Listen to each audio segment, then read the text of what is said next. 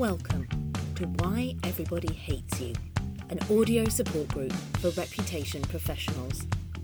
If you have any responsibility for how people talk, think, and feel about your organisation, then you're in the right place. My name is Daisy Powell Chandler, and today we're talking about why reputation matters to investors.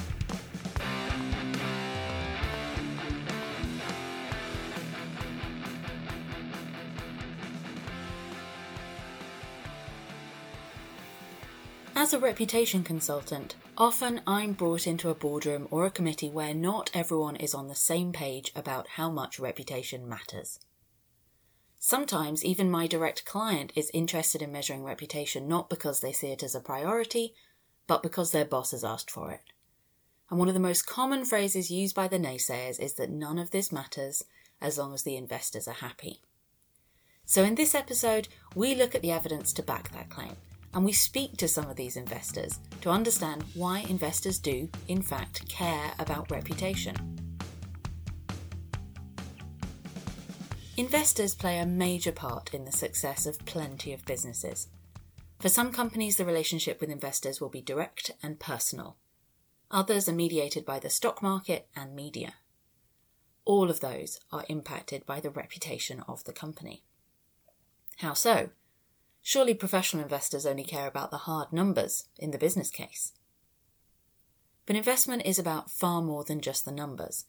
It is about how the numbers are interpreted, and here reputation makes a significant difference. I spoke to Marte Borhaug, Global Head of Sustainable Outcomes for Aviva Investors, about why it matters.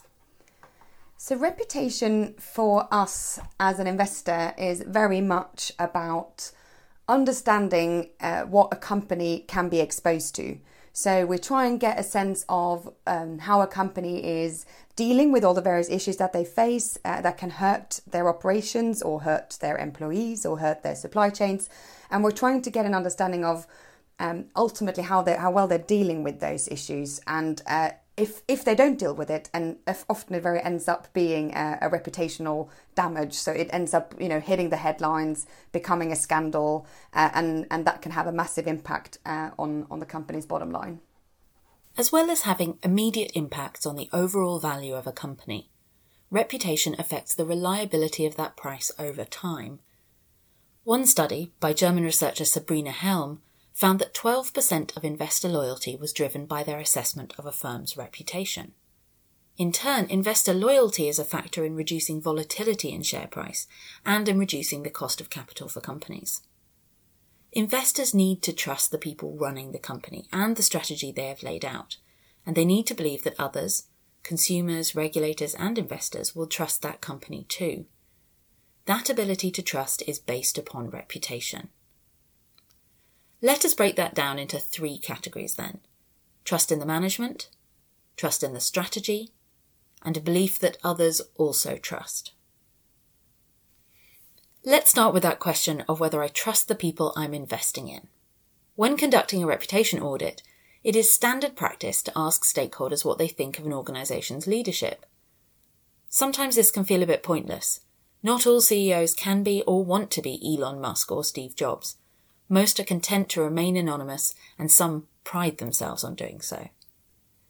That means that few commentators will have much of an opinion about them.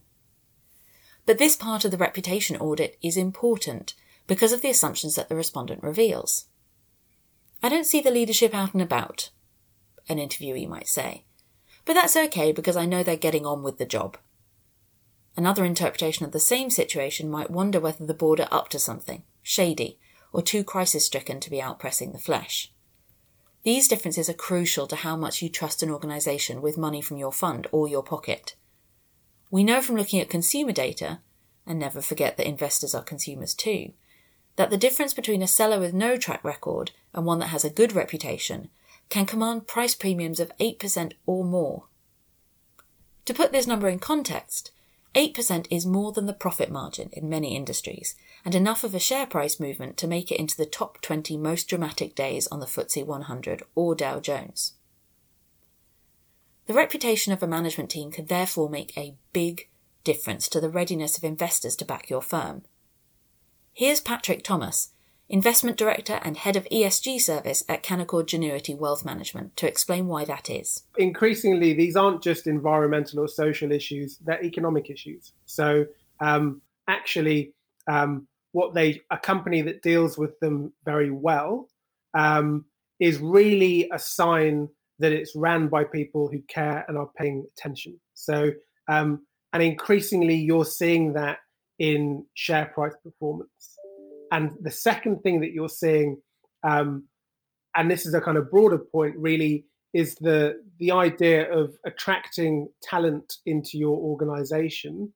Um, you're you're seeing it very very starkly uh, in the technology space that talented technology um, applicants are going to some companies and some other companies are struggling to employ them. And I think you're seeing that kind of across the board. So um, these are big issues for financial issues for shareholders to consider. As well as trusting the management, investors need to believe that the corporate strategy in place is sound. A big part of this is ensuring that the strategy takes account of the greatest sources of risk, both unlikely risks that could have big impacts and more common or inevitable problems. Risks, for example, like major lawsuits, think tobacco industry, pharmaceuticals, Volkswagen. Risks like the regulators capping your prices because of public cries of profiteering. Hello energy sector, hello payday lenders. Risks like activists targeting your products. Cotton buds, straws, and coffee cups. Each of these risks can be moderated through reputation. Governments are more likely to penalise companies and sectors with a poor reputation. It makes election sense. More on that in the next episode, by the way. And shifts in public attitudes on broader issues are often powered by their feelings about a particular company, often one with a poor reputation. Think Starbucks and tax, Amazon and employee conditions, Sports Direct and zero hours contracts the, the most obvious one, if you look back in corporate history, is um, a non financial issue happening to a company. Um, so think of something like the Volkswagen um, uh, debacle. Um, think about Facebook a couple of years ago and privacy. Um, uh, and then go back a bit further and think about the, the oil spill um, in for, for BP.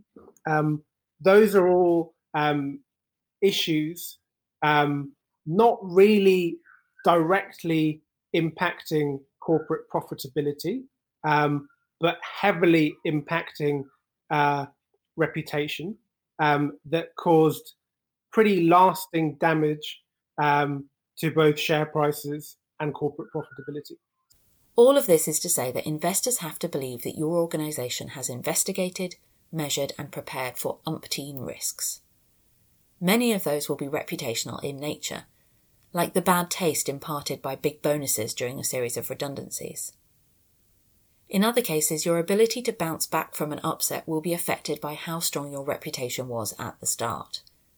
The public, government, and activists are far more prepared to forgive a company that slips up once than they are to forgive one with a reputation as an habitual offender. For your investors, a good reputation acts as a guarantor that can be drawn against in emergency. Your organisation is less likely to swiftly become soiled goods if you started with the benefit of the doubt.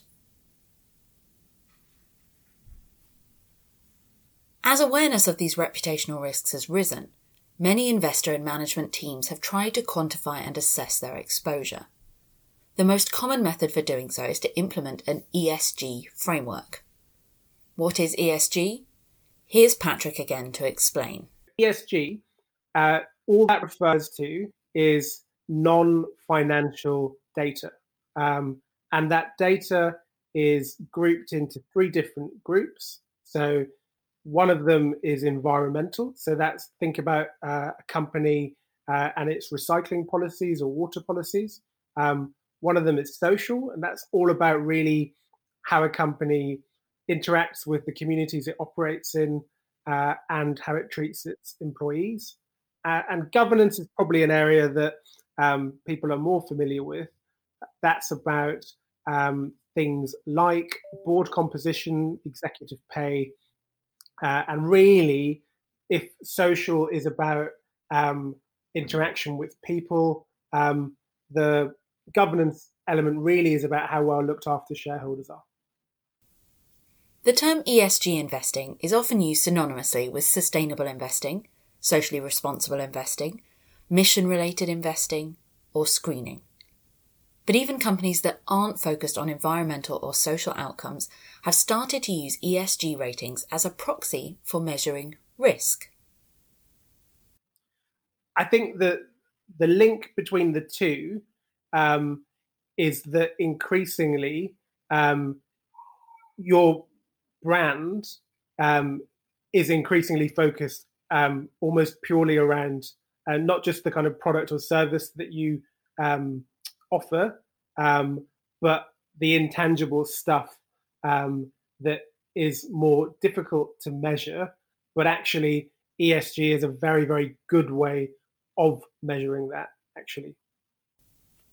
As a result, companies with the top ESG rankings now trade at a 30% premium to the poorest performers, and a poor ESG record is increasingly seen through the lens of business risk, rather than a matter to be considered only in a corporate social responsibility policy.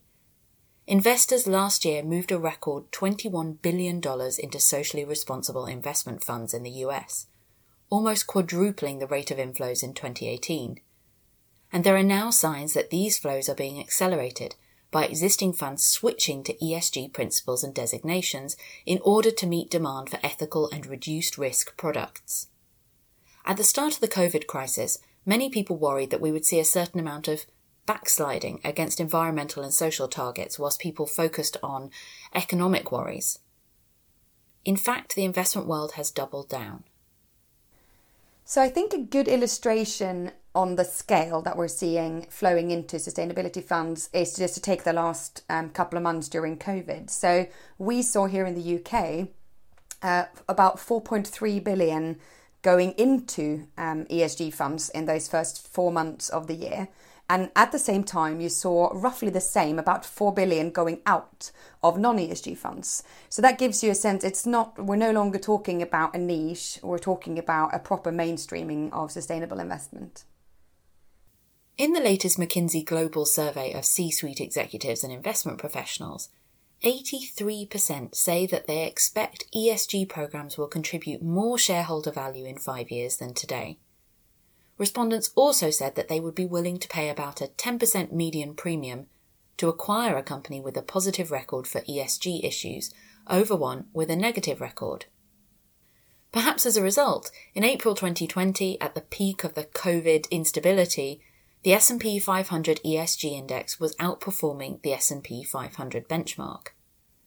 ESG funds maintained more of their value during the COVID-related volatility, and HSBC research comparing the performance of individual company stocks before and after the COVID effect found that the ESG shares beat others by around 7% and I think people have now realized that actually brands and companies that are trying to do something good uh, for the planet uh, actually can end up making more money off it. So, as an investor, uh, trying to to spot which companies are you know uh, getting ahead of a trend like you know starting to produce renewable energy maybe starting to take care of the human rights in their supply chains they might actually be the companies that are going to perform well.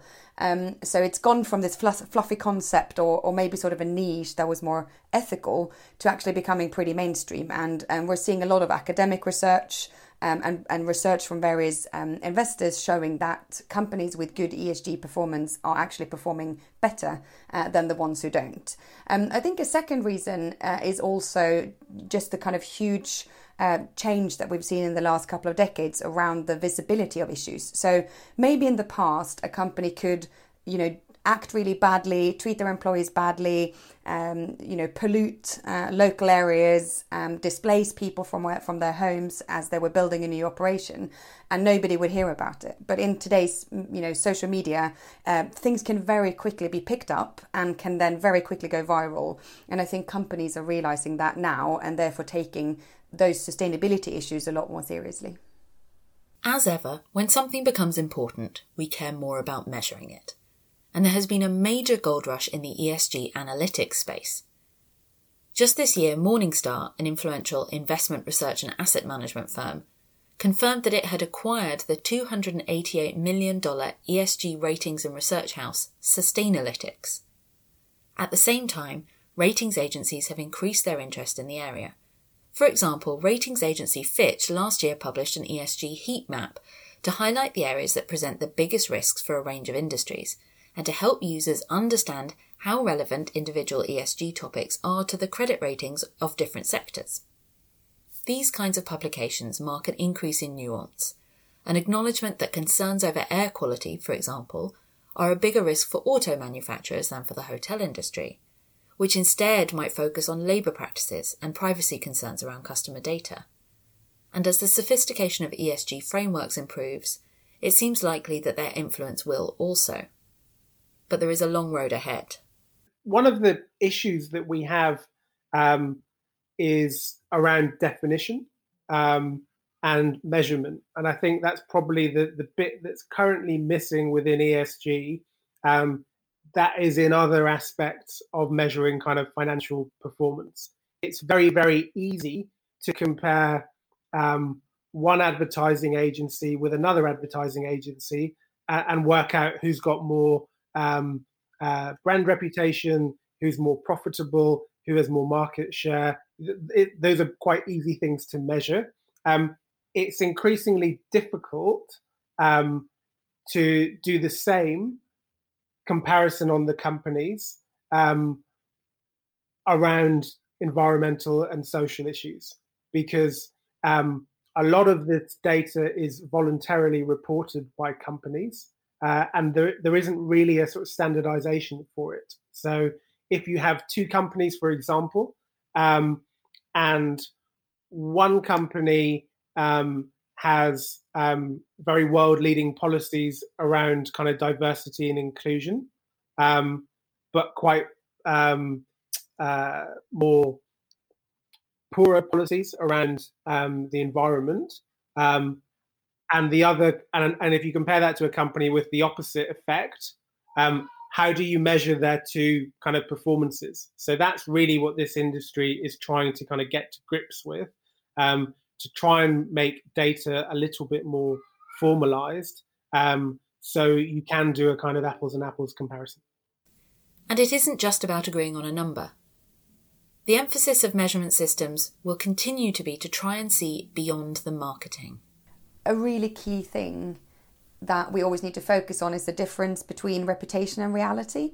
And we often find that um, a lot of companies think that they can uh, sort of advertise their way out of a reputation crisis. But, um, you know, actually building reputation is not about advertising; it's about action.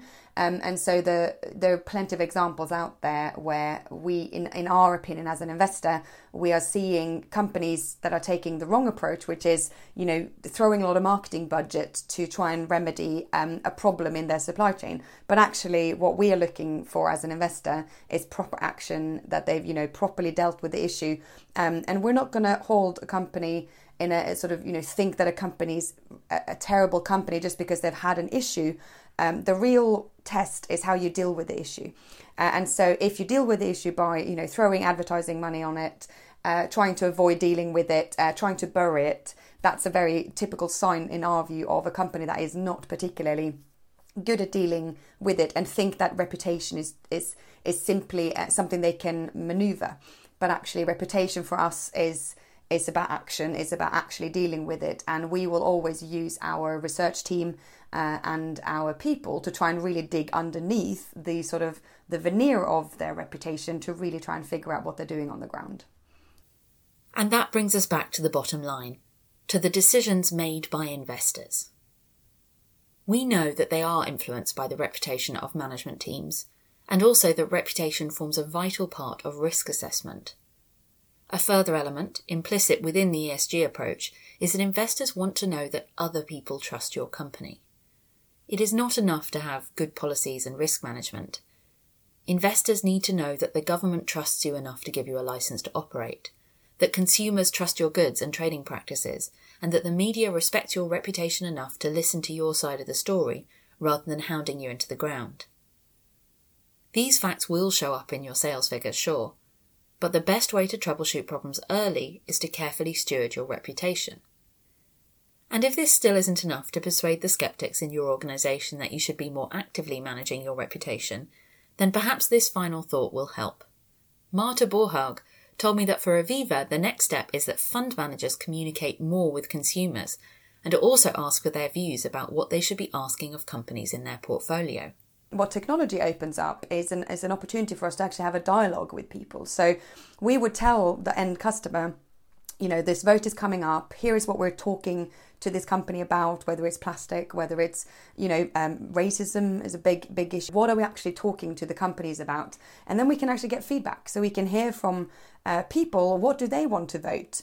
Um, and it doesn't mean that they all get um, a say, but at least they can feel that they can voice their opinion. And we then have to, and sort of my dream is a, is a world where the asset manager actually has to explain what, you know, directly to the customers, why did we do what we do?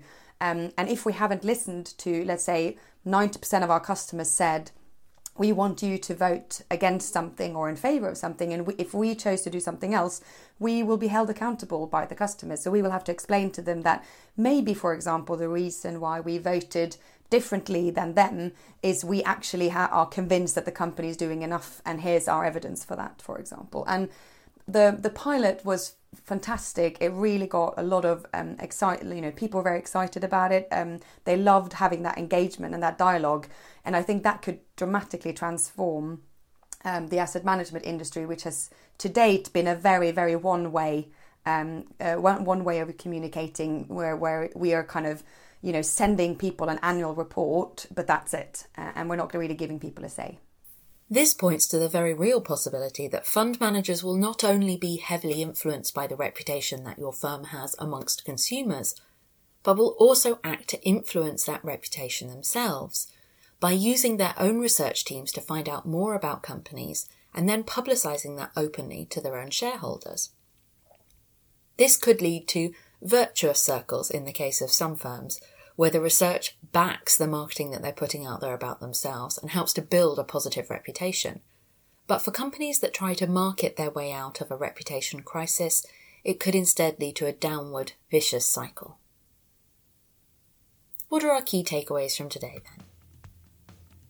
Investors need to trust the people running a company, the strategy they have laid out, and they need to believe that others, consumers, regulators, and so on, will trust that company too. A healthy reputation contributes to investor loyalty, which in turn reduces share price volatility and the cost of capital. A good reputation reduces the risk of investments by acting as a shield from government intervention and a guarantor of your company's ability to bounce back after a problem.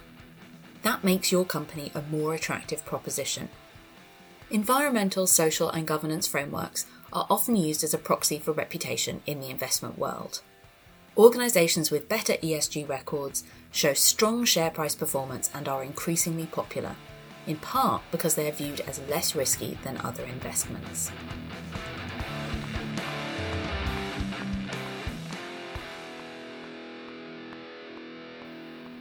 That's everything from us. A big thank you to my guests, Marte Borhaug from Aviva and Patrick Thomas from Canaccord Genuity Wealth Management. I hope we've given you a glimpse into why reputation matters so much to investors and a bit more ammunition to explain the naysayers in your company.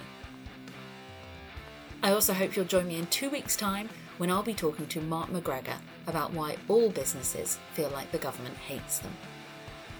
In the meantime, if you've enjoyed this episode, please do find us at whyeverybodyhatesyou.co.uk. Subscribe and leave us a review on your favourite podcasting app. Thank you for listening to Why Everybody Hates You, and remember, you are not alone.